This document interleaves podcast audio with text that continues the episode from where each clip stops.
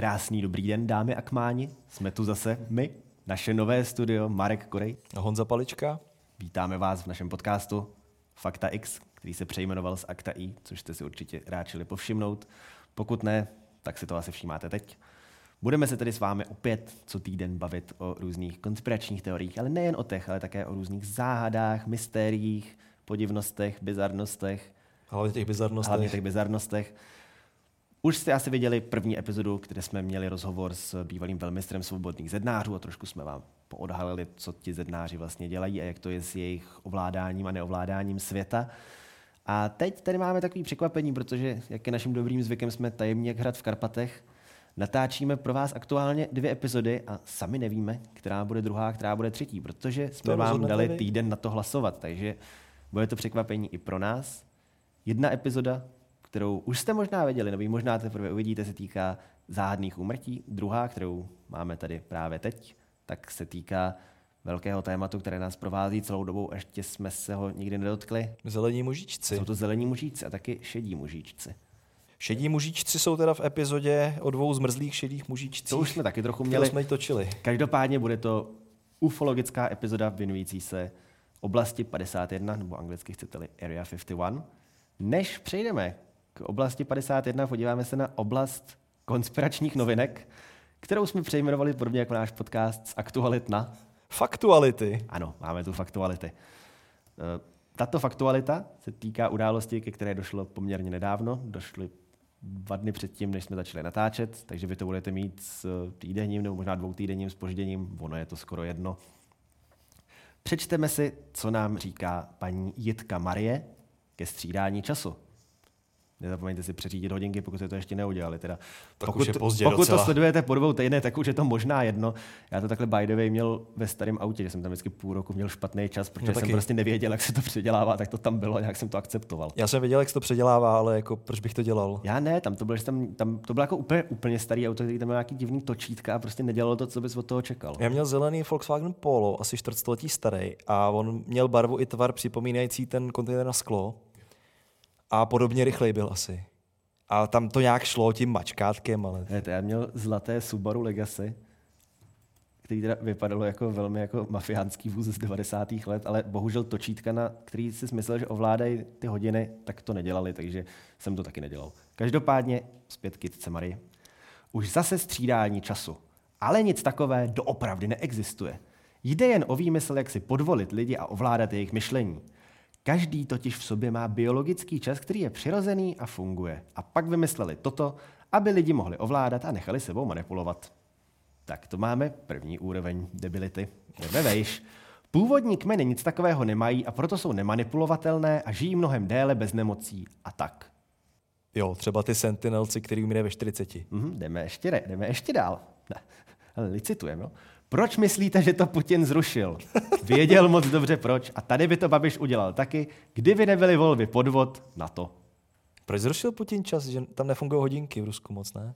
ne, ne nevím, ale každopádně... Já vím, proč zrušil čas, protože když vyhlásil třídenní speciální operaci, která trvá 600 dnů... Aby si lidi nemohli říct, jako, že... Že to posral. Ne, ne, ne, to už nějaký dlouhý. Nět. Nět.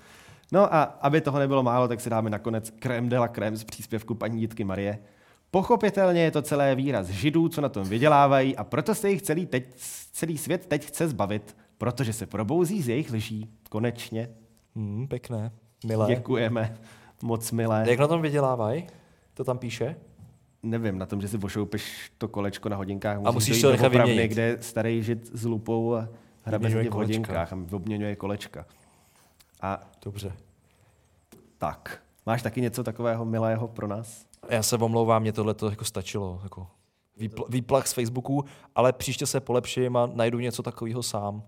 No já jsem ještě teda jednu, a to tady, to najde mě. to tady nemám ani obrázek a nějak jsem si to nevyscreenshotoval, ale našel jsem, a to trošku navážu na naší předchozí zednářskou epizodu, jedno z dalších mnoha vysvětlení toho, jak vlastně zednáři fungují. Že stálo tam, že svobodné zednářství má 33 stupňů. Což, jak jsme se dozvěděli v zednářské epizodě, nutně nemusí být úplně pravda, protože může Některý. mít 3, může mít 14, může mít i víc než 33. Ale řekněme, že jedna z těch mnoha odnoží, ten skotský ritus starý a přijatý, 33. má 33. A víš proč? Protože při 33 stupních Fahrenheita zamrzá voda. Ah. Mm. Má to drobný háček. Není to pravda. To jsem jako tak nějak čekal.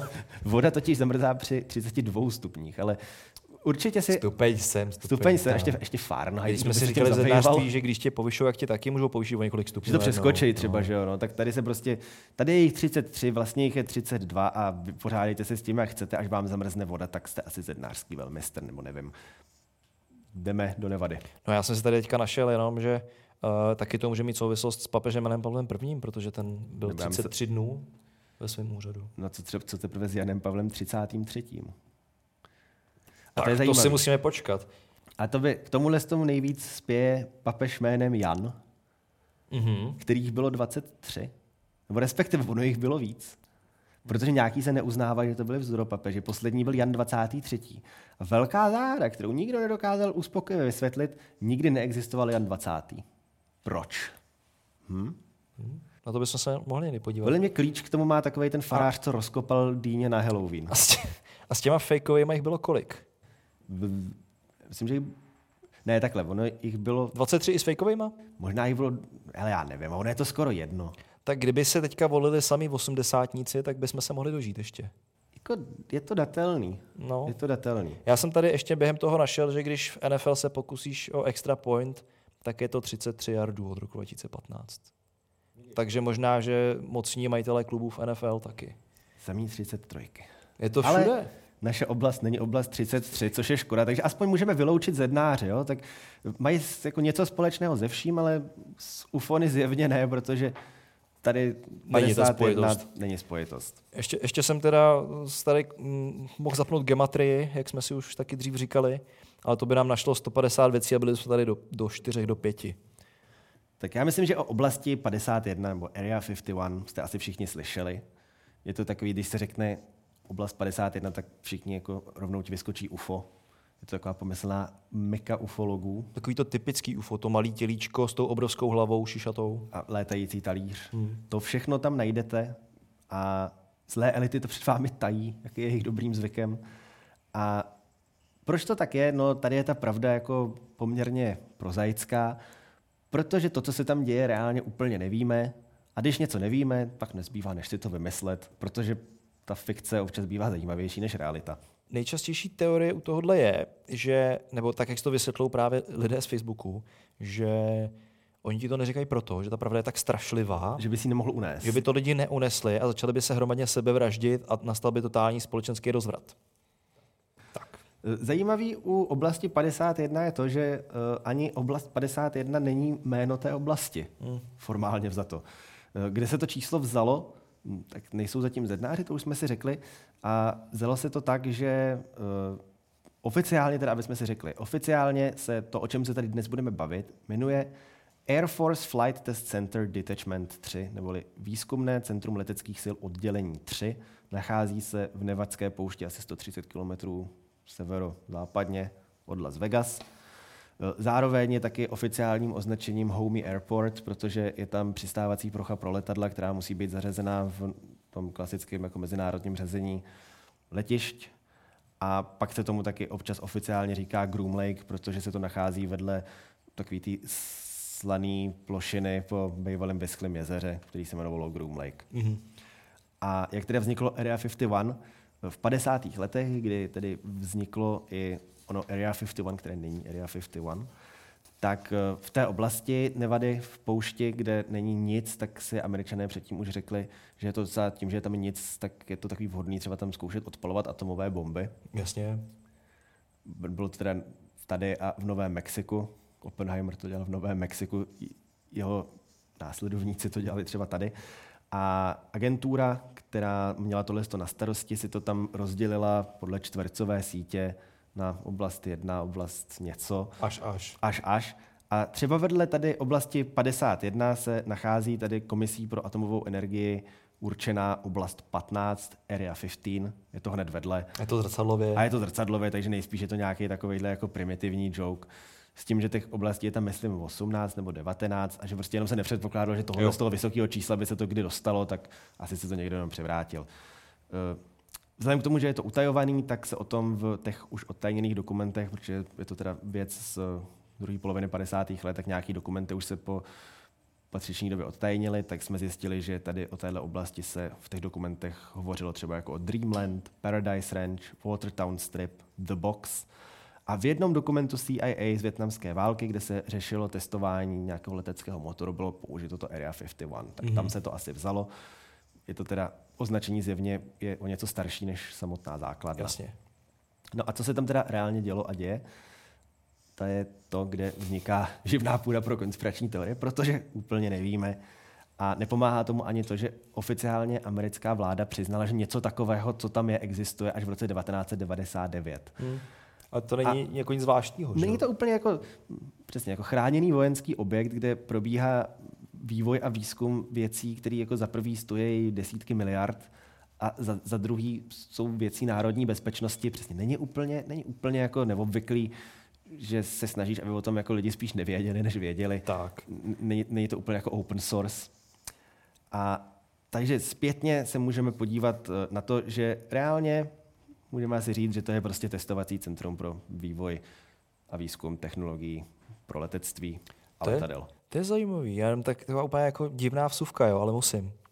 Já jsem dělal loni rozhovor s Ivem Žďárským, což je naprosto jako famózní člověk, který v osmdesátkách si v paneláku doslova jako postavil letadlo a tím letadlem pak uletěl komoušům. Jo. A on tam někde v Nevadě si postavil hangár, vyvíjí tam eh, vrtule pro turbopro letadla a ve volném čase tam nějak chodí s puškou na šakaly nebo co a hraje na věcí. Hm? Fajn. Nevím, proč jsem vám to řekl, ale tady to máte. Je dokonce teď, teď jako zvláštní schoda náhod. Je dokonce možný, že pokud tohle budeme vysílat za 14 dní, ne za týden, tak tou dobou budu někde tady v, v tomto no, okolí. Respekt, respektive nejspíš budu v Las Vegas, ale... Tak se tam běž to?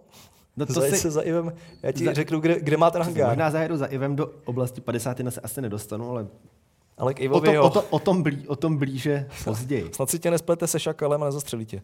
Každopádně, s jistotou víme, že se tam vyvíjel letadlo s kódovým označením U2 neboli U2, pokud jste někdy přemýšleli o tom, kde vzal takový ten hodný pán v oranžových brýlích, co pomáhá světu jméno pro svou hudební skupinu. Je to toto letadlo. A taky tam probíhalo, což je odtajněno a je to potvrzeno, probíhalo tam testování dnes už poměrně ikonických letounů Blackbird a Nighthawk. Jedno je takový ten stealth, ten hodně Jasně, hranatý. hranatý. Black Hawk je taková ta šipka. Nighthawk. Black Hawk? Nighthawk. Black, Nighthawk. Hawk, Black Hawk Down, ten spadnul v Africe. To byl Teď ani nevím, který to, to je letoun, ten druhý, to si právě jdu najít. To je B117. F100, jo, no, to je už nějaký to nejdražší letadlo snad, co bylo, že jo? Přesně A tak. vlastně vůbec nelítá, protože to je křáp, nebo? No, to je jedno. Jako, myslím si, že eh, znalce letadel asi nepotěšíme, protože nejsme znalci letadel. Nejsme, to je vidět. Můžete se podívat na obrázky a už jenom obrázky všech tří těch letadel, co jsme tady jmenovali, uh, asi z nich pochopíte, že to nevypadá úplně jako standardní letadlo. A tohle to právě přeživovalo ty spekulace. Už když se podíváme na to letadlo U-2, který tam se testoval na začátku studené války pro první špionážní lety nad Sovětským svazem, tak v té době uh, to letadlo létalo ve třikrát vyšší letové hladině než standardní komerční lety hmm. a bylo stříbrný. A když tě nadpouští, lítá mnohem vejš, než bys něco čekal. Něco, co odráží třeba, protože to lítá jako v podvečer, tak to odráží světlo, blejská se, to tam lítá to rychlejc, vejš. Trošku si říkáš, hm, co to, jako, co to ergot je? To světýlko Co to světýlko je? A potom tam ty letadla taky, jako ten Blackbird a Nighthawk, nevypadá jako úplně to, co si jako představí, když se řekne letadlo, respektive dneska, Kor tehdy. dneska už asi jo, protože už to lidi docela znají, tehdy asi Musíš to brát přesně v kontextu toho, že pro ně to bylo jako prostě UFO technologie. Nezapomeňme na to, že to lítalo v prostoru, který už uh, tehdy byl zcela uzavřený pro letecký provoz jak uh, běžných letů, tak i standardních vojenských letů, které neměly zvláštní povolení. Oficiálně tam nic nebylo, a ono, když si jako vezmeš kolem a kolem, to jako co znamená UFO, jako unidentifiable flying object, jako neidentifikovatelný létající objekt, a vidíš tam něco, co jako si nikdy předtím neviděl, což se chová jinak než věci, které běžně lítají. Tak je to UFO. Ono to vlastně UFO je, no. takže tady můžeme jako v jádru tam zrnko pravdy. Mm. Každopádně potom taky uh, se spekulovalo o tom, že Eh, Tam za studené války Amerika, protože tohle bylo místo, kde schromažďovali ať už celé nebo kusy sovětské letecké vojenské techniky, ke kterým přišli všelijak.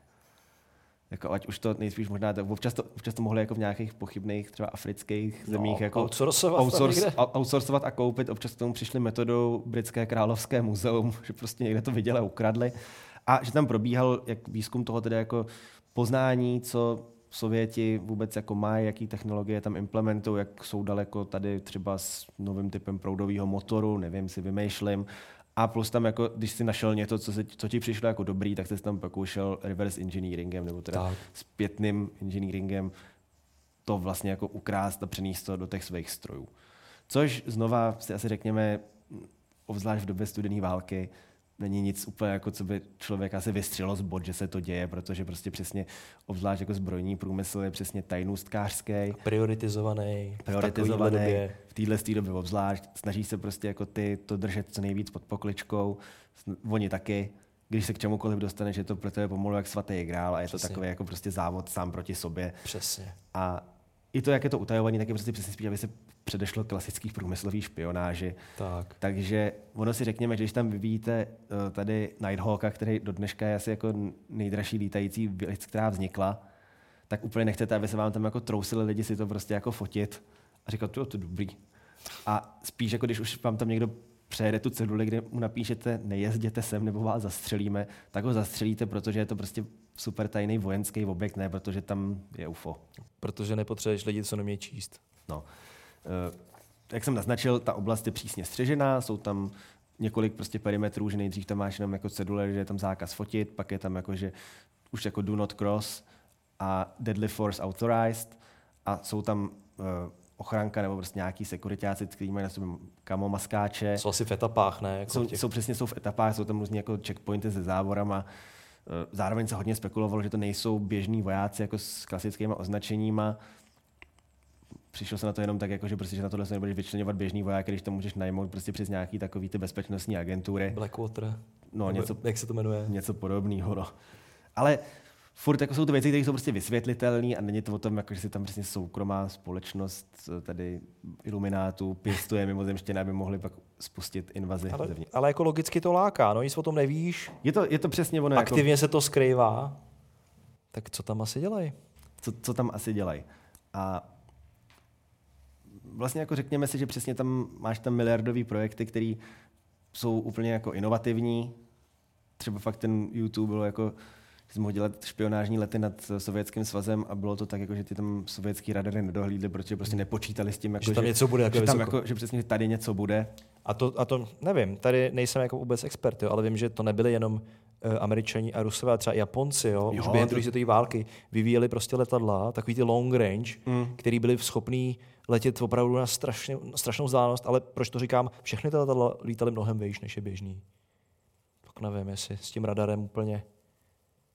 Plus tady je i dobrý, co se radaru týče, že ono je to poměrně obklopený horama, který ti taky jako ten signál jako dost deformujou a rušej.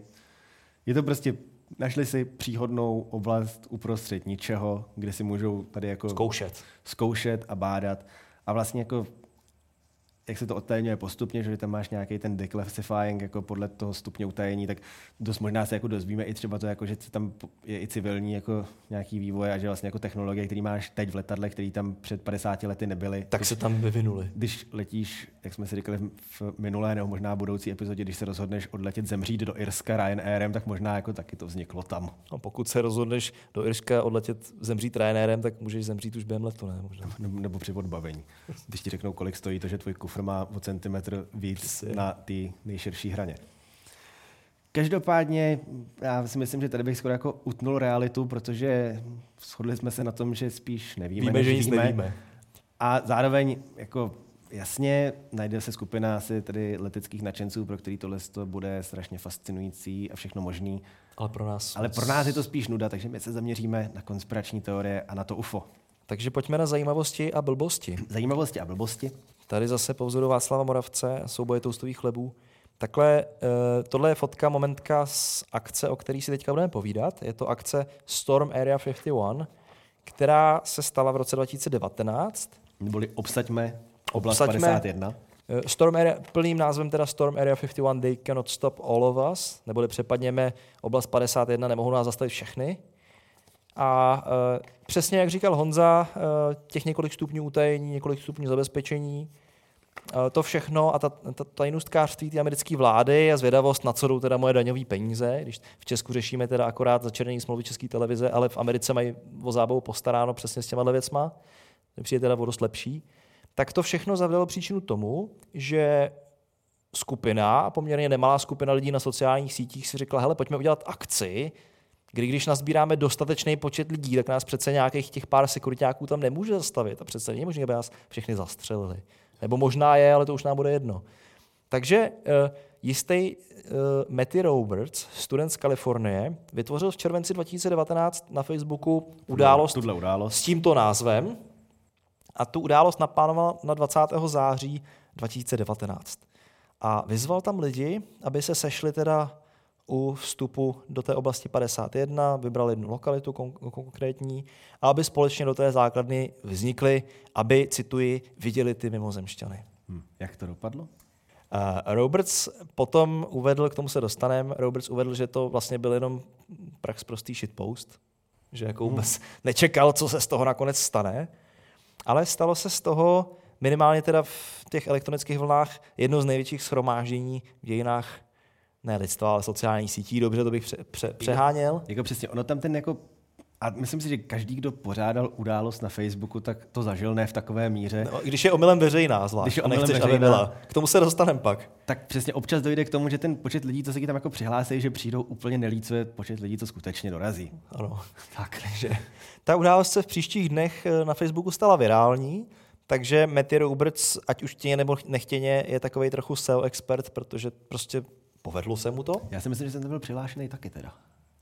Já už nevím, jestli jsem byl, já dávám zúčastnit se na různé krávoviny.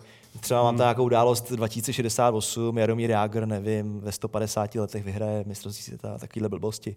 Tak, eh, ta událost se stala virální, eh, přešla i ty internetové subkultury a vlastně dostala se do povědomí takzvaně normies, neboli lidí, kteří se pohybují mimo Facebook, protože eh, o té události začalo reportovat i v mainstreamových médiích začalo se o ní reportovat, lidi si o ní říkali prostě na ulici často, že to je jako taková zábavná věc, která se děje. A internet zaplavili různý memečka, eh, různý návody, jak se tam dostat a plány, jak úspěšně teda v úvozovkách přepadnout tu oblast 51. A celý to prostě bylo poháněné obecnou lidskou zvědavostí, snahou podílet se na nějakým vtipu, skoro takhle hromadným, být součástí něčeho většího. No a uh, dostalo se to do takové fáze, že na to museli reagovat i oficiální úřady. Americká, americký vojenský úřady reagovali, varovali, že teda zopakovali už zřejmý, že oblast 51 je vojenský vysokový prostor a že pokus o neoprávněný vstup by mohl mít uh, vážné Fatální důsledky, důsledky. Vys cedule, pozor, zastřelíme vás a tak. Uh, přesně, umím si představit z těch následků třeba smrt, že jo? to je vážný následek. A znepokojení zveřejnili i místní úřady v Nevadě, v celku jako logických důvodů. Já jsem si tady připravil nějaký obrázečky. Tak bude to hlavně jako okolo toho jsou různý jenom takový ty řitníky, který mají třeba Právě. sedm obyvatel jako ve stodole. Že? Tady je řitník, který se jmenuje Rachel. A to není náhoda, protože teď zemřel Chandler. Pozor, no. Tak možná dáme i možnost, že si pustíte oba díly najednou, abyste to mohli jako všechno to, to povnímali. Každopádně tady vidíte, že tady, tady řiď Rachel v Nevadě i jako... S krásnou cedulí v Comic Sansu. Vydělává na, na těch memečkách, protože mají ceduly cíleně v Comic Sansu, mají tam UFO, mají tam Population Human, yes, Aliens, otazník. Ne, ono obecně, jako, že vím, že já si nevím, jestli budu mít úplně čas se tam podívat, když jo, tak... Tam na tom vydělávali tak, tak, tak o tom pojednám a oni na tom vydělávají celou dobu, že tam přesně jako si prostě člověk postaví starý letecký montovaný hangár, dá si tam plechový UFO, který si stlouk ve stodole jako během dvou hodin a loví tam turisty, protože tam jako nic není, tak si může dát prostě pivo u UFO a vyfotit se s tím UFem, že jo? Jako, Přesně. Ono se, to trošku, ono se to trošku nabízí a člověk je tvor podnikavý a Američan patří k těm podnikavějším. podnikavějším. Takže zpátky k řítím uh, typu Rachel, uh, ty místní úřady vyjádřily obavy toho, jak to vlastně dopadne, když se schromáždí takové množství lidí, protože tam pro ně zkrátka není nic. Já jsem si tady ještě připravil konkrétní, konkrétní věc okresu Lincoln, na kterém se to dělo. V srpnu 2019 úředníci z toho okresu vypracovali návrh na vyhlášení stavu nouze a plán na sdílení kapacit a zdrojů se sousedními okresy. protože očekávali, na tu událost se přihlásilo tuším několik milionů lidí, a očekávali, že ten region zahltí dav zhruba 40 tisíc, který nakonec reálně přijedou. Skutečnost byla ještě o něco méně napínavá, protože se nakonec té akci účastnilo asi 1650 lidí, včetně těch, kteří se účastnili přilehlého festivalu Alien Stock, který byl tak jako pojmenovaný jako spin-off Woodstocku. Mm. Jo? Jenomže na Woodstocku aspoň je to bahno a tady byl jenom prach, Tady je jenom písek a prázdno. Tak, takže eh, ty plány těch místních úředníků počítali se 40 tisícema lidí. Problém byl, že v celém okresu se nacházelo jenom 184 hotelových pokojů a úředníci taky čekali, že místní mobilní síť nebude schopná zvládnout hmm. takový provoz, takže tam spadnou telefony, což by mohlo eh, přispět k určitý panice.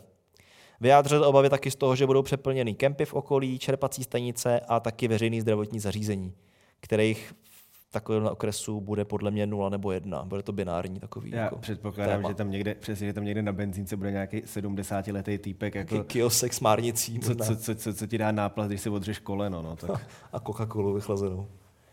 Eh, Šerif okresu uvedl tehdy, že z celé Nevady bude navíc na to místo přivezeno 300 zdravotníků a 150 policistů.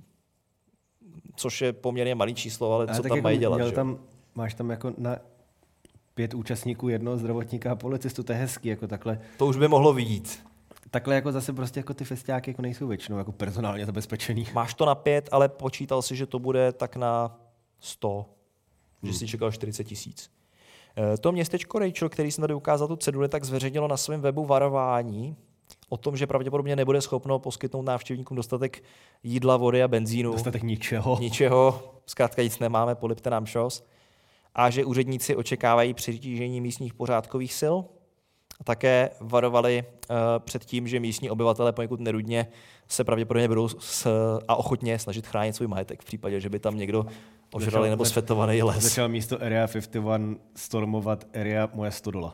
area, přesně můj tady trailer park, tak eh, by taky to mohlo dopadnout špatně.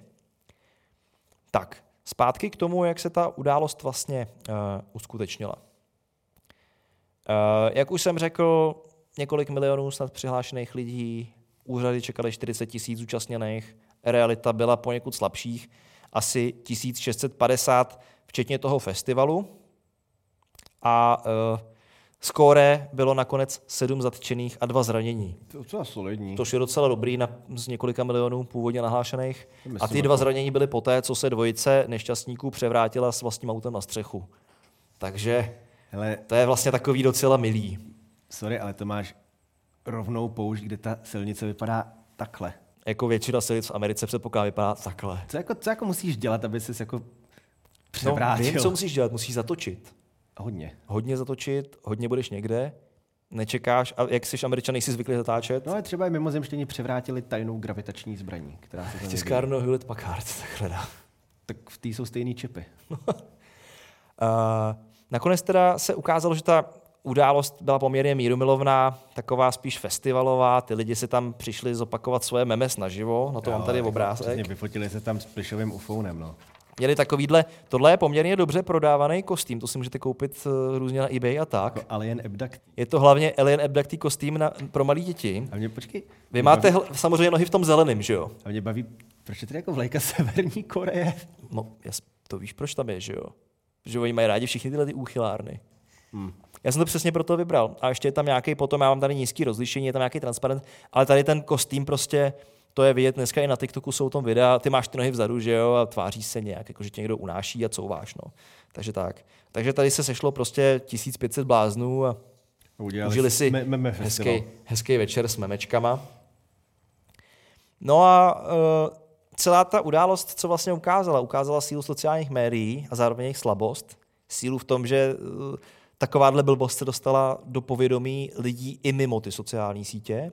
Zároveň ale realita byla poněkud slabší, setkalo se tam pár set lidí, policajti vlastně že- neměli moc Že práci. ta konverze jako nebyla úplně. Jestli jste se někdy dívali na takový ty záběry tehdy z toho, když to jako slavostně odstartovali, tak oni běželi takovým tím typickým meme postojem, kdy máš ruce za sebou a běžíš před na, Naruto run, nebo co No, no, no, jo, jo, jo.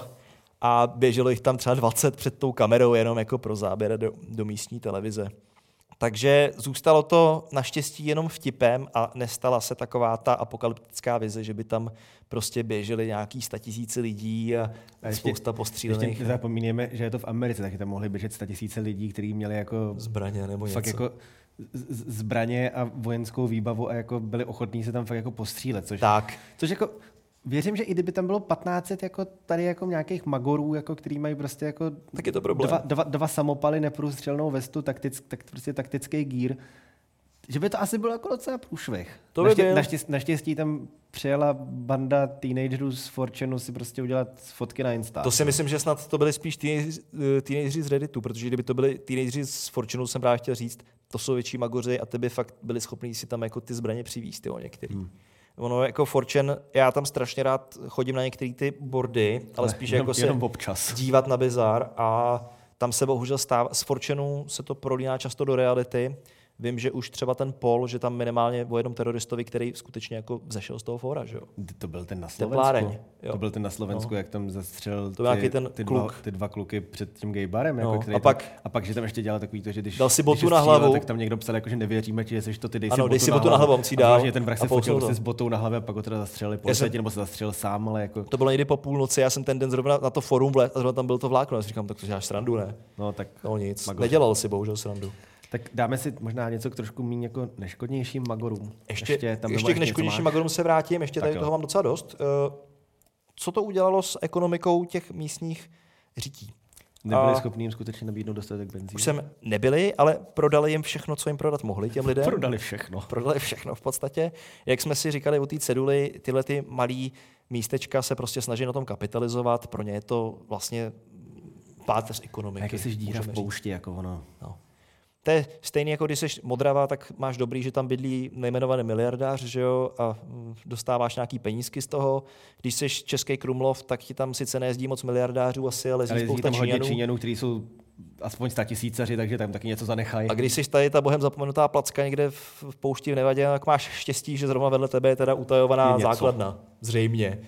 Takže můžeš jim prodat aspoň magnetky na ledničku a podobné věci, suvenýry. Takže zažili tam jistý dočasný ekonomický boom, který samozřejmě přetrvává trochu dodnes, protože ta událost zase připomněla milionům lidí, že něco takového existuje, zbudila v nich o to zájem. No, ale já uvidím, jak No. na tom budu časově při své návštěvě. Hele, běž se mrknout, něco tam natoč. Obzvlášť když, obzvlášť, když v kasínu jako multiplikuji svou 20, vyčleněnou 20 dolarovku na více dolarovku. To se ti stává. Ne. Ale třeba mě tady Bůh a mimozemštění osvítí a zaplatí mi tady jako cestu 130 km severozápadně. Navštívím Rachel. Chci ještě říct, co to dělá se sociálníma sítěma, nebo co to spíš ukazuje o sociálních sítích. Tohleto hnutí v roce 2019 vtipně ukázalo sílu, eh, kterou soc- socky mají v mobilizaci lidí. A pamatuju si, jak tohleto kdysi začalo tím, že snad jeden klučina si na Facebooku udělal veřejnou událost ke své narozeninové oslavě. Jo, kal, kalba u mě doma, no. A on to chtěl mít samozřejmě jako private, ale nastavil to omylem jako public, protože myslím, že to defaultní nastavení je, že to je public. A byl to nějaký, nebo to byla holka snad? To byla nějaká holka z Nizozemska, asi 16 letá, a ona si to nastavila a přihlásilo si tam asi 30 tisíc lidí. A bylo to v městečku, nějak, nějaký Delft nebo něco takového, mělo to 18 tisíc obyvatel, celé to městečko. A problém bylo, že do toho malého městečka fakt jako 4 tisíce lidí přijeli na tu událost, takže mnohem víc než na Area 51. Tak si řekněme, že narozeniny 16-leté Holanděnky jsou zjevně jako zajímavější než 50 let záhad o ufonech v kuse. Jak pro koho? Pro rodiče té holky asi moc ne. Pro tu holku možná taky Pro tu ne. holku taky možná ne. A úplný prapůvod, já jsem se, když jsem se na to díval, tak mě právě za- zaujalo, co to jako, co to jako sakra je. Eh, Je událost takzvaná Kate's Party, kde v roce 2010 nějaká Australanka si dělala svoji soukromou oslavu, která byla taky veřejná. A uh, jmenovalo se teda Kate's Party, bylo to v roce 2010 a byl to takový jeden z prvních internetových virálů tohohle typu. A pak se přišlo na to, že to nebyla žádná Kate's Party, skutečný Kate, ale že to celý má na svědomí australský komik jménem David Thorne, který ho můžete znát z různých trollingů, třeba z tohohle, Je pavouček. Spider Drawing, kde on měl na nějakém úřadě dluh asi 233, ne asi, přesně, 233,95 dolarů a prostě tam je ta úřední komunikace, kde mu píše ta paní, máte tady dluh a on jí na to píše, Dear Jane, nemám žádné peníze, ale místo toho vám posílám tuto omalovánku pavouka. Oceňují na 233,95 dolarů, takže věřím, že to vyřeší náš problém. S pozdravem David. No a pak tam postuje další konverzaci s ní, kdy po ní pak požaduje různé bizarnosti, například by mu ten e-mail jako poslal zpátky, když teda nepřijímá tu platbu a tak. Já jsem se setkal s tím, když něco podobného někdo myslel i vážně, že během své letité praxe v advokátních kancelářích, tak vím, že jako jsme tam měli nějaký případ, kdy někdo něco prostě jako dlužil. Poslal a, obrázek. Ne, a byla to nějaká paní, která nabízela, že teda jako nic nemá, ale že zároveň, že jako nevím, jestli to bylo jako, že maluje nějaký obrazy nebo vytváří nějaký takovýhle umělecký díl a že, jako, že nabízí část toho dlouho by mohla umořit tím, že kdyby si to jako vodní jako zadarmo vzali na vybavení té kanceláře, by to tam určitě bylo vkusný. Myslím, že, myslím, že to nedopadlo. A jako, ale, zkusila to. Zkusila to, no. Ten eh, David Thorne, nebo takhle, ta událost, když si ještě nevěděl, že to dělá ten David Thorne, tak tehdy vyděsila australskou policii, a dokonce vyděsila i Facebook. Ten Facebook, dokonce nějaký admin si toho všiml a tu událost zrušili, což bylo jako, jestli znáš Facebook Customer Service, kdy tě zabanou a ty nevíš za co, a už to nikdy nezvíš pravděpodobně, tak tady to teda se někdo jako osobně zrušil, uh, zrušil, do toho vložil, zrušil tu událost, někdo se osobně zrušil. A do věci se vložila i policie. Chudák Kate tam má jediný velký štěstí a to, že nikdy neexistovala. A ten Thorn se pak přiznal, že Kate neexistovala, že to celý vymyslel a celou věc prý udělal proto, aby, cituji, zabavil pár lidí přes víkend. Hmm. Takže takhle to celé vzniklo vtípkem nějakého prankstra. Ale zpátky teda k invazi do té 51. Uh, už jsme si říkali o tom, jak varovali ty, ten okres a ty městečka, že teda jako nemají tu kapacitu na toto zvládnout. Už jsme si říkali i, že se nakonec zúčastnilo jenom uh, asi 1650 lidí, včetně toho festivalu Alien Stock. Uh, zopakuju skóre 7 začených, 2 zranění. A o té události ona potom měla dozvuky zase ve virtuálním prostoru, kde jinde. Vzniklo spousta memeček, videí. Tady mám třeba hezký screenshot Ailmao, což je jeden z nejčastějších memů že jo, na ufouny. A o celé události vznikla počítačová hra s názvem Storm Area 51 Ailmao Edition. Tam mě jenom eh, trošku mrzí, že ten výtvor, eh, můžete se ho koupit na Steamu mimochodem, a on stojí 0,99 euro, Přitom mohl klidně stát 4,20 euro, bylo by to mnohem lepší. A to je jenom kosmetický detail. Ta hra má uh, spíše kladné recenze, jak tam píšou. Což je zajímavý. Má těch recenzí asi 800 a vývojář, jak jsme tady naráželi na Bogdanovi občas, tak se jmenuje Agafonov.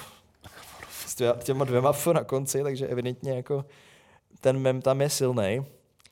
E, nepochybně to dílko teda bude kvalitnější než ta samotná invaze. Hmm. A já jsem viděl nějaký playthrough videa na to, na YouTube. Je to fascinující zážitek, uh, zejména pro fanoušky epilepsie, protože tam neustále blikají nějaký bílý světla, je to strašně otravný.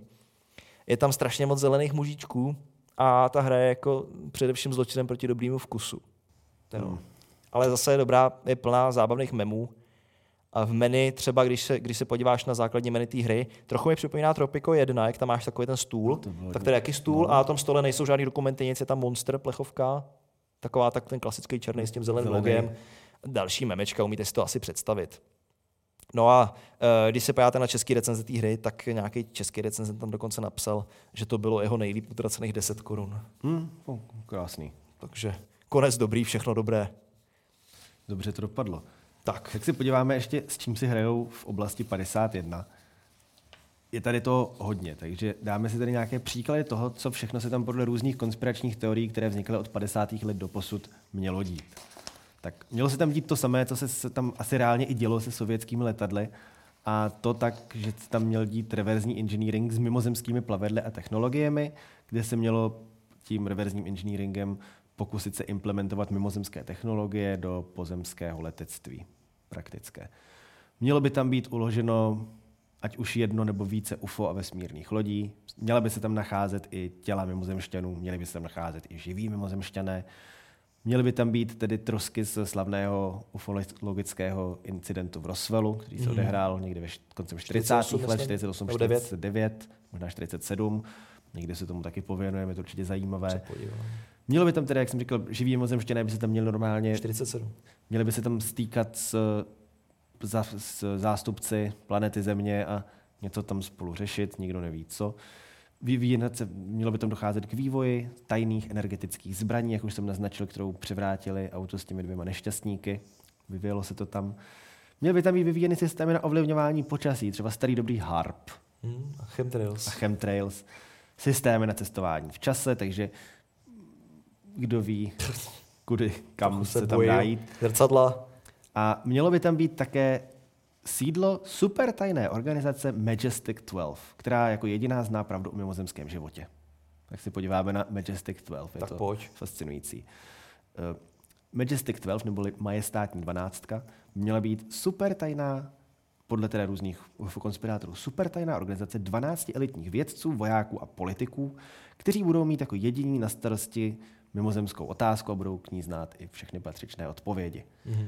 Mělo by se jednat tedy o 12 elitních mužů, které dal dohromady eh, prezident Truman, takže si ho bavíme o nějaký druhý polovině 40. let, těsně po druhé světové válce. Zajímavý na tom je, že mluvit se o tom začalo až o 40 let později. Když už byli všichni mrtví. Když už byli všichni mrtví, což je praktický, zároveň ty konspirační teorie neřeší úplně otázky nástupnictví, takže jestli se tam jako dovolovalo, jestli prostě když někdo z Majestic 12 umřel, tak tam ty se sešli v nějaké místnosti a odhlasovali si tam, kdo nahradí, nebo se to dědilo, těžko říct. Každopádně v 80. letech se objevil britský ufolog jménem Timothy Good, který přišel s tím, že má k dispozici super tajné dokumenty z let 50. které potvrzují to, že Majestic 12 skutečně existuje. Zajímavé je, že on přišel skutečně potvrdit něco, s čím přišel jako první. To už, to, to už je trošku jsme divný. tu měli párkrát. Eh, takhle, když přijde i sebevětší magor a mává nějakým něčím, co se jako rámcově tváří jako tajné dokumenty, tak samozřejmě to začne jako se s tím zabývat i reálné tajné služby, protože ono nikdy nevíš. Občas se to jako stane, že ti něco unikne, tak jako prověříme to. Eh, FBI tedy si podala pana Timothyho Gooda, proskoumali jeho papírečky zjistili, že je to sice docela jako propracovaný, ale když to čteš, tak je to naprosto směšný. To, co se tam píše, že to je fakt jako blbost. A dokonce i mezi ufology je ten Timothy Good velmi polarizující osobou, protože jako jedny, jedna parta ti tvrdí, že ten jako teda přines tu pravdu, Aha.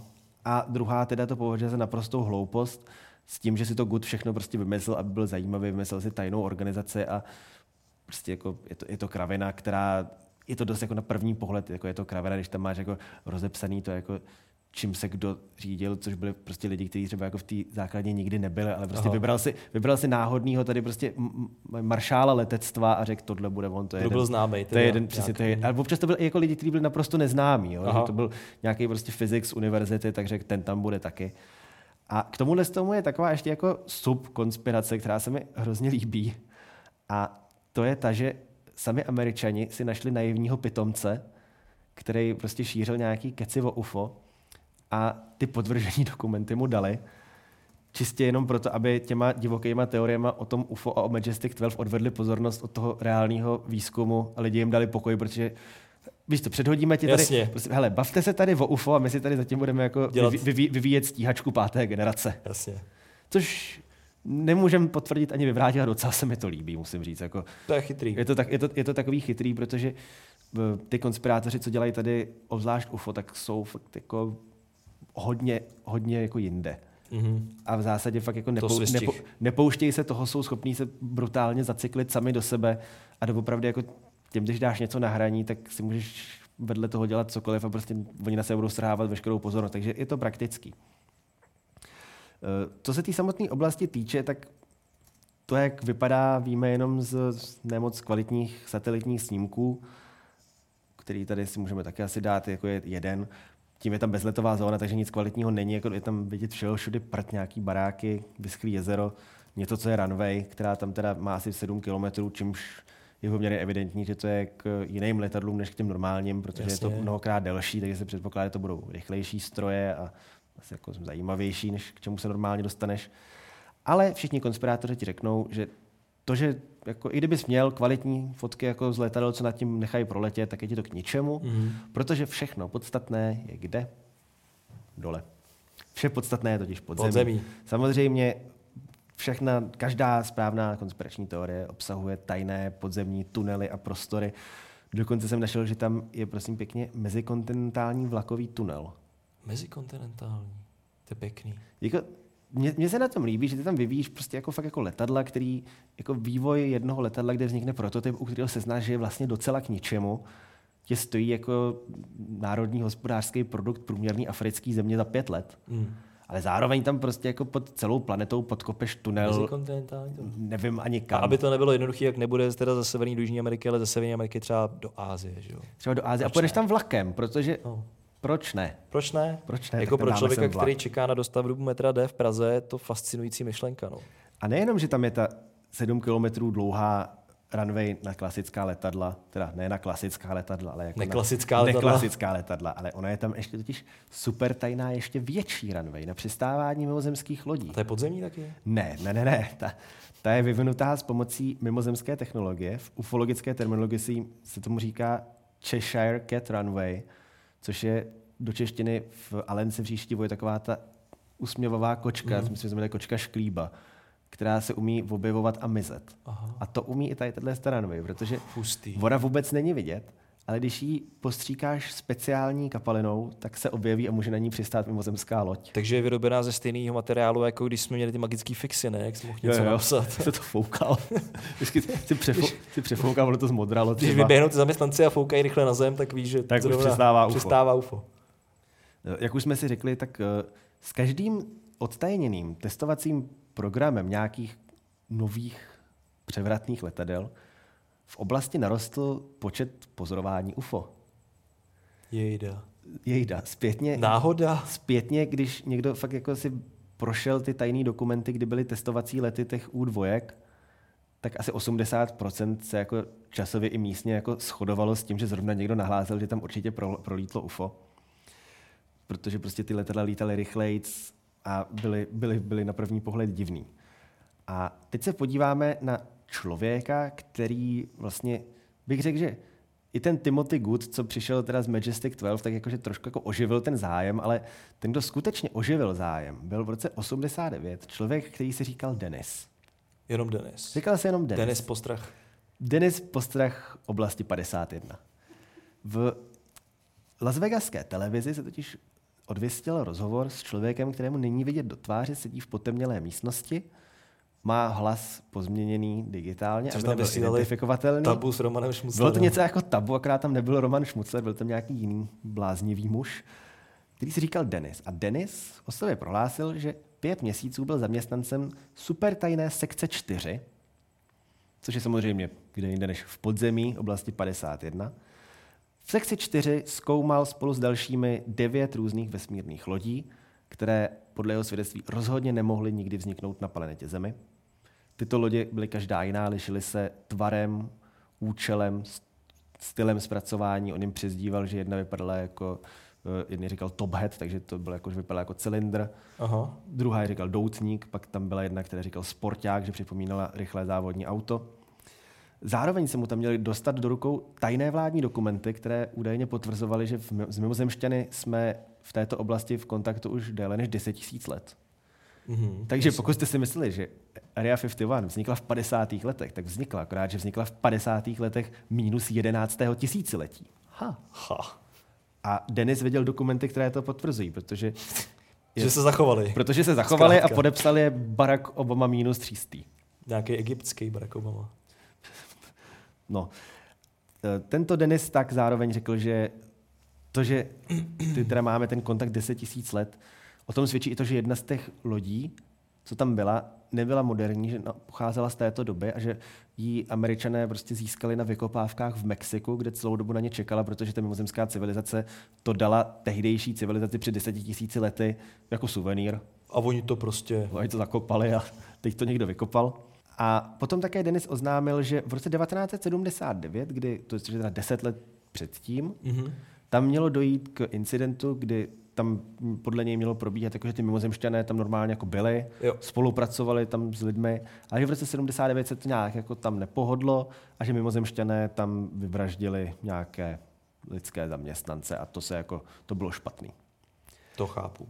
Pan Denis o sobě tvrdil, že má vystudovanou fyziku na MIT, což je teda Massachusettský institut technologií, jedna z nejprestižnějších škol technického zaměření v Americe i na světě. Typnu si. Zároveň má elektrotechniku na Caltech, což je jiná nejprestižnější technologicky zaměřená. Fakt si typnu, teď už o to víc.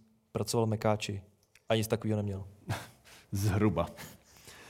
A on teda tvrdí, že nepracoval v Mekáči, ale že pracoval na vývoji mimozemského motoru, To je podobný dost. který pohání jednu z těch lodí, co tam byly. A tento motor měl podle uh, slovutného elektrotechnika z Caltechu a fyzika z MIT původně fungovat na antihmotu, ale tady byl upraven na to, že funguje na uh, tehdy ještě neobjeveným a neexistujícím prvku s atomovým číslem 115, který podle Denise umí uh, fungovat tak, že generuje vlastní gravitační pole, umí způsobit naprostou neviditelnost, a všichni si říkali, jako, že to jako není možný.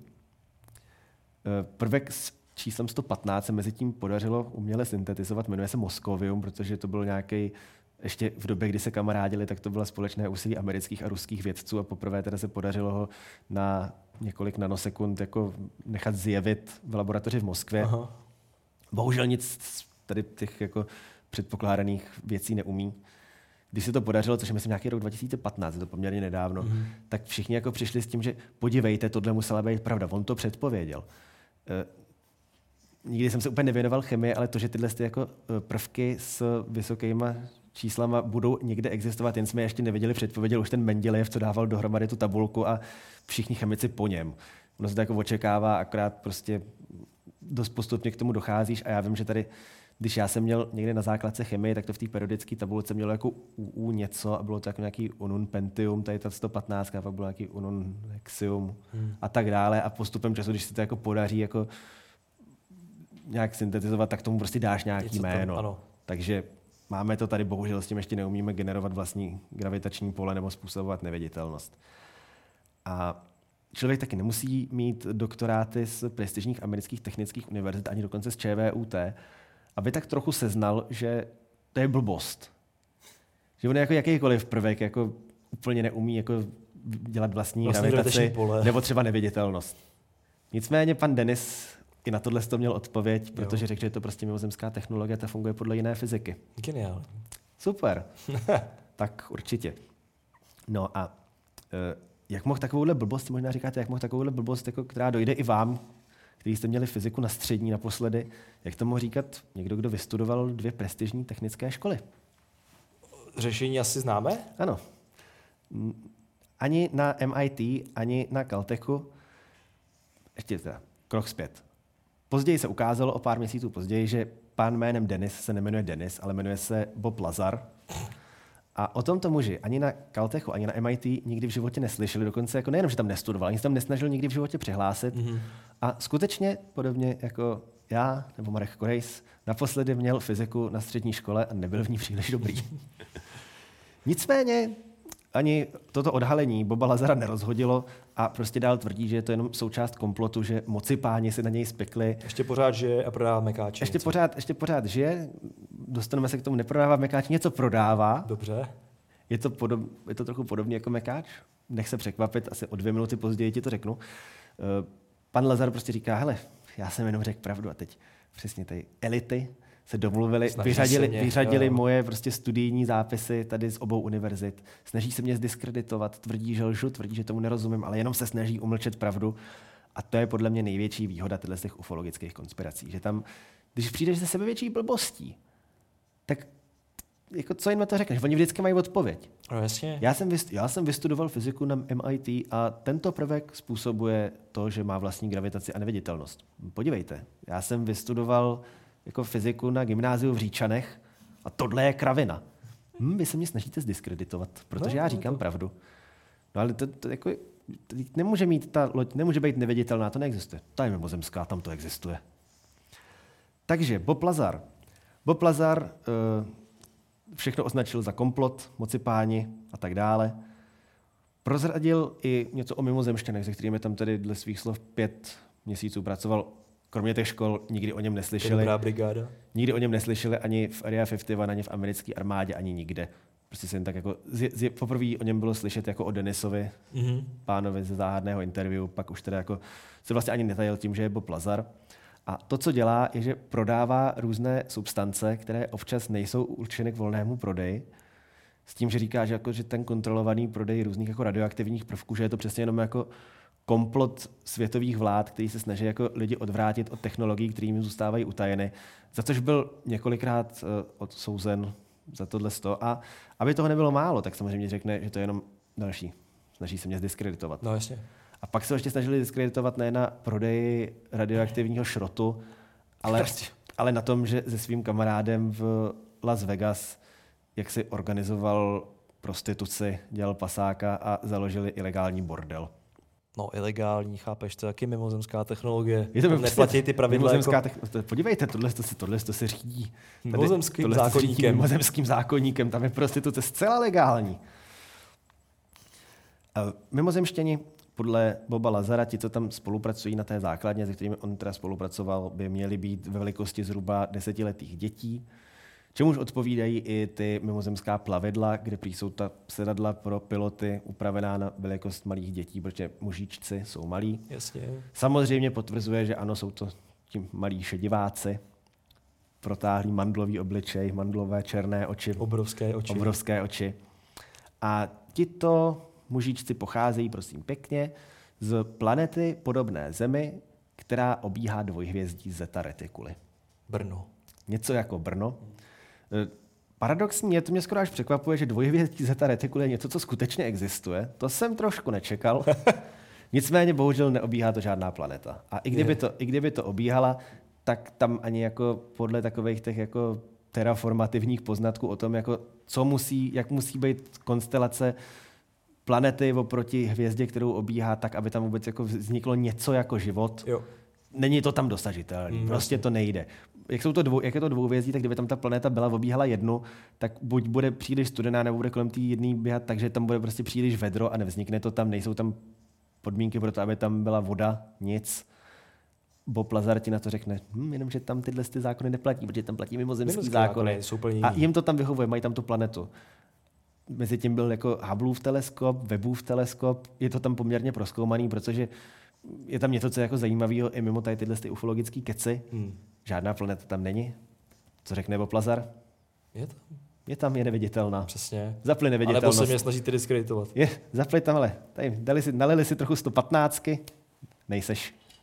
VD 40 spíš. No, to, No. to, možná, to možná konzumuje sám Bob. No, asi jo. Tak, máš-li Boba Lazara, tak já Boba přejdu Lazara. krátce k osobě Arta Bella. To je naprosto fantastický jméno Art Bell. Asi ho slyšíte poprvé, vůbec bych se tomu nedivil. Ale zároveň je to člověk, který ho v 90. letech znal v Americe takřka každý. Speciálně pokud ten takřka každý byl někdo, kdo eh, své povolání vykonával v noci. Hned to vysvětlím. V Americe mají takovou pro nás nepochopitelnou obsesi s rádiem, s takzvaným talk radiem. Máte prostě formát radi- rádiový talk show, která trvá klidně tři nebo i pět hodin. To je něco to jako tohle. Něco jako tohle, jenom dřív a přes rádiové vlny. A Art Bell, ne, že by byl toho průkopníkem vyloženě, ale byl to člověk, který na tom hrozně zbohatnul.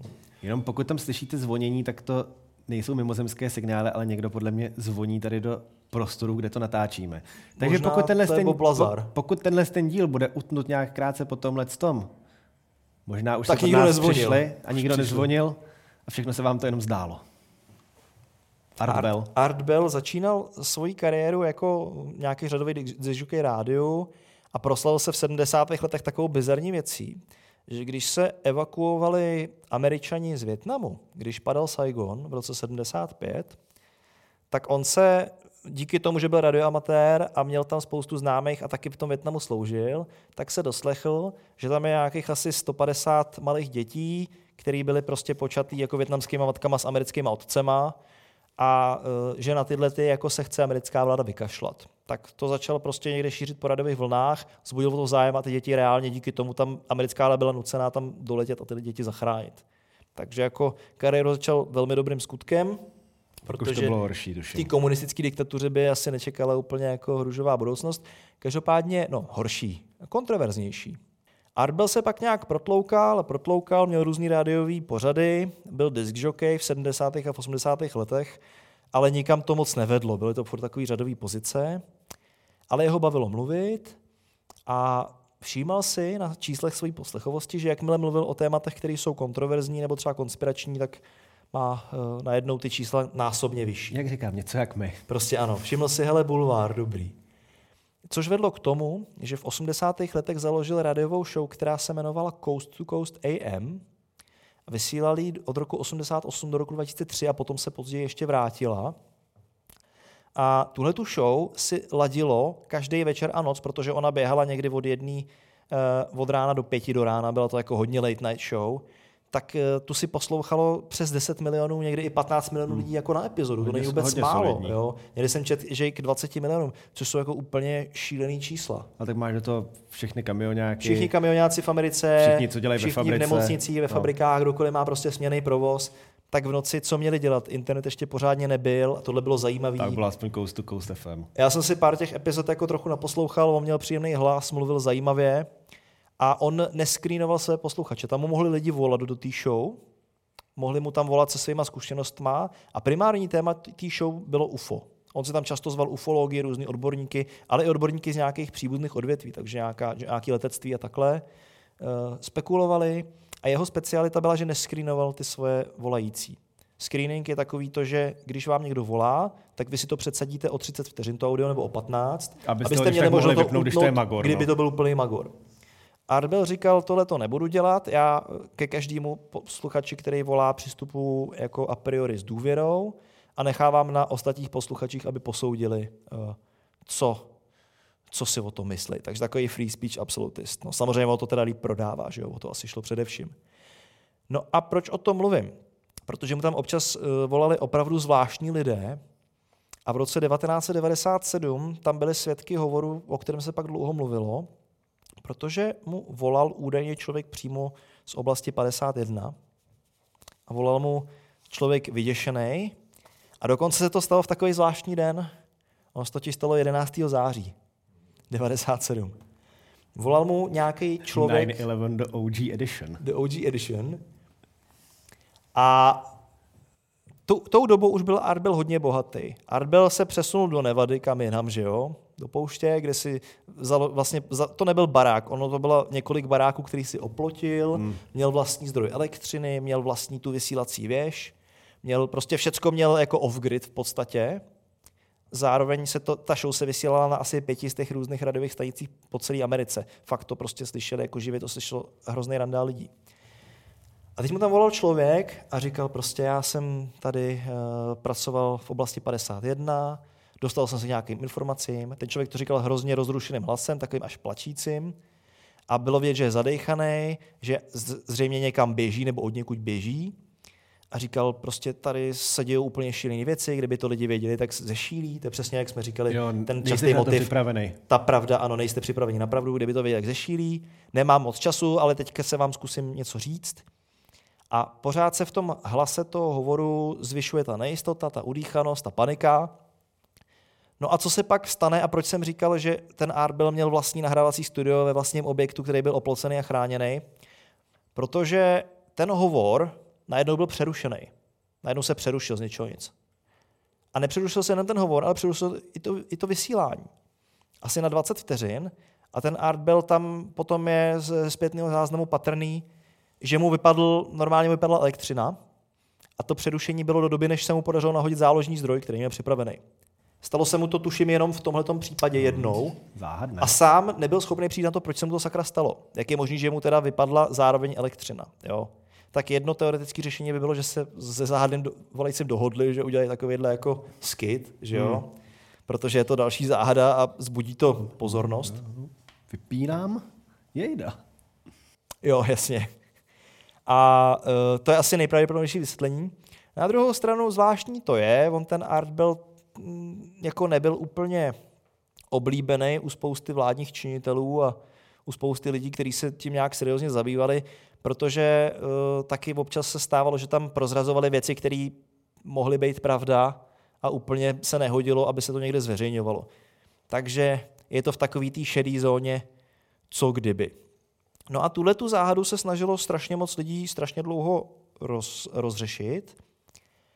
Až se potom v roce 2022 na Redditu někdo pustil do poměrně zajímavé teorie, já nevím, jestli je pravdivá, ale mám to tady před sebou teďka otevřený, že uh, jestli si pamatujete, asi ne, ale možná si někdo z vás pamatuje sitcom Fraser. Mm. Takový poměrně nezajímavý sitcom 90 Byl takový jako před přátelem a jako populární sitcom, tady nevím, jestli to ani jako vysílalo, ale v Americe to bylo... V takových reprízách někde. V Americe to bylo jako první půlka 90, to bylo no, strašně populární. No, no, no. Tak přesně tohle.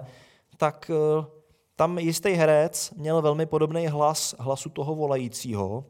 Ten herec se jmenuje Christopher Durang a je to scénárista a herec, narozený v roce 49, což je zhruba podobný věk jako Art Bell, ten se narodil v roce 45, už teda mimochodem nežije, zemřel asi před pěti lety. A tady ten eh, Christopher Dureng i v rámci své tvůrčí činnosti často vykazoval zájem o různý paranormálno, o, o, šok, o hodnotu šoku, o nějaký překvapení a o absurdno.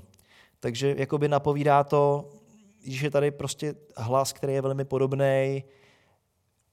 Zároveň ten výkon, pokud budeme uvažovat, že to byl herecký výkon, ten hovor, byl tak jako byl dobrý a přesvědčivý. Dělal to někdo, kdo, kdo se v tom pohyboval, kdo se tím zřejmě bavil tak je možný, že jsme po čtvrt století přišli na to, co to bylo. Každopádně, byl pokud to by vás... Byl, byl to Fraser. Pokud by vás tohle to zajímalo, tak na YouTube je normálně ten hovor uh, dostupný. Když si tam zadáte něco jako Area 51 Core, Coast to Coast AM, tak si myslím, že se k tomu dopátráte.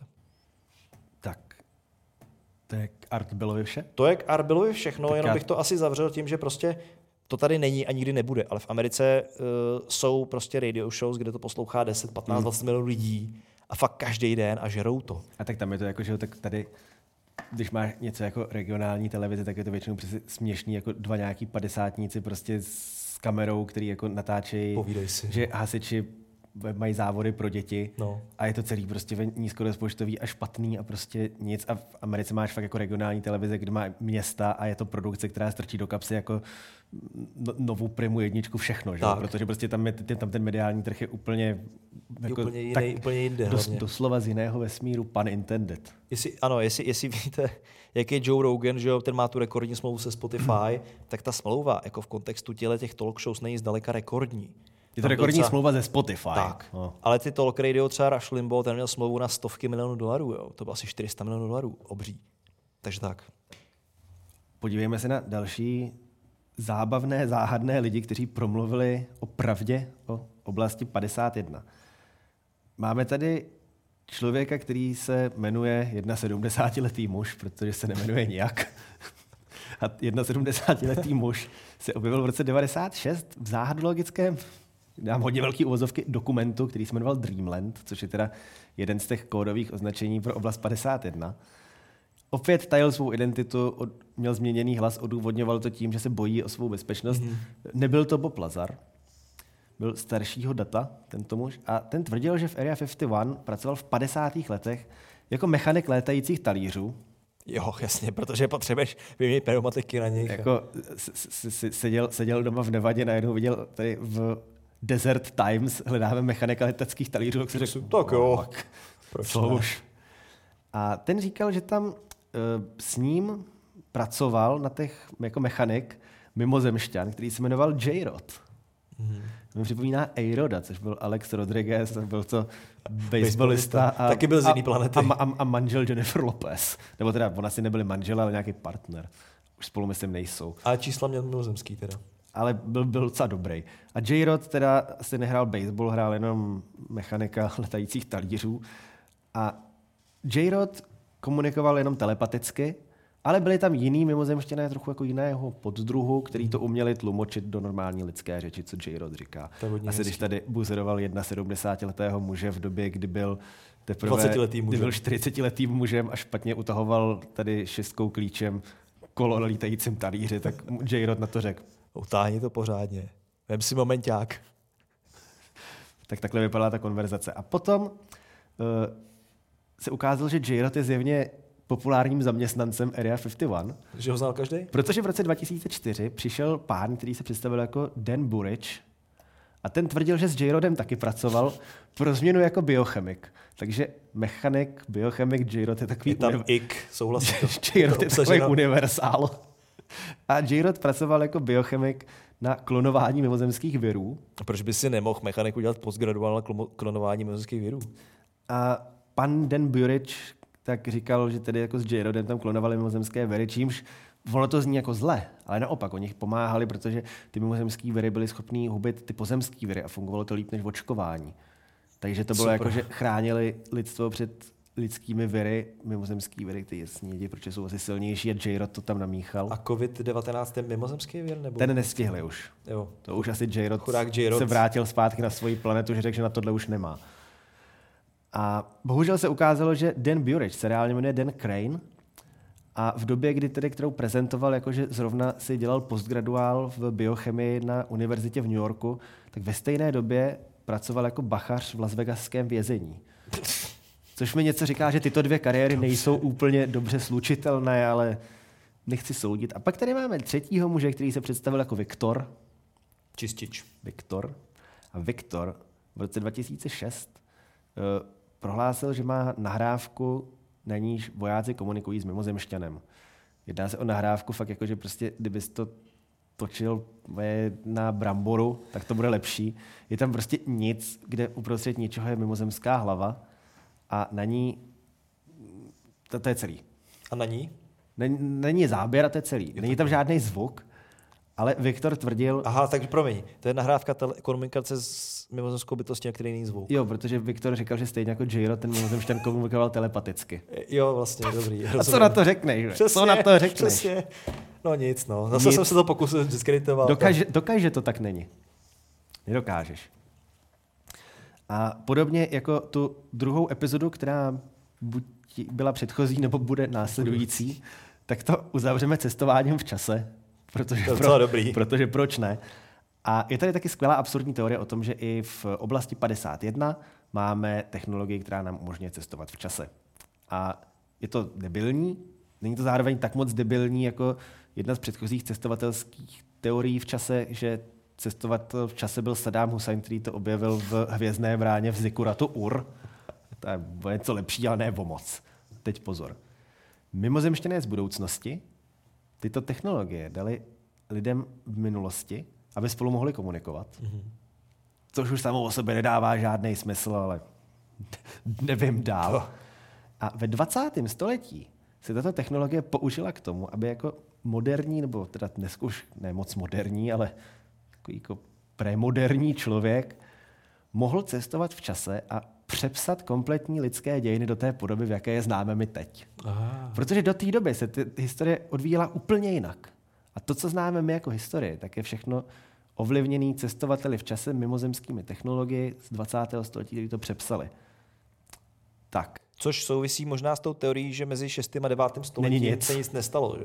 Je to možný, protože tam prostě už jim došla fantazie, tak to přepsali na nic. Přeskočíme. Přeskočíme. A já bych tady k tomuhle tomu asi to jako uh, uzavřel tím, že my samozřejmě taky disponujeme strojem času. Teď ho jdeme použít. A to, že jsme uspěli, poznáte podle toho, že druhou světovou válku prohrálo Německo a středa je v kalendáři nově až po úterý. Tak, K tomu nemám co říct. K tomu nejde co říct.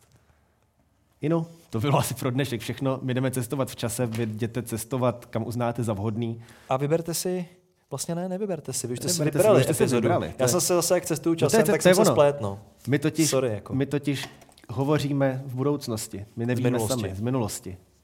Tak Kdo ví. Kdo ví. Každopádně děkujeme. Na viděnou. Naslyšenou. Na konspirovanou.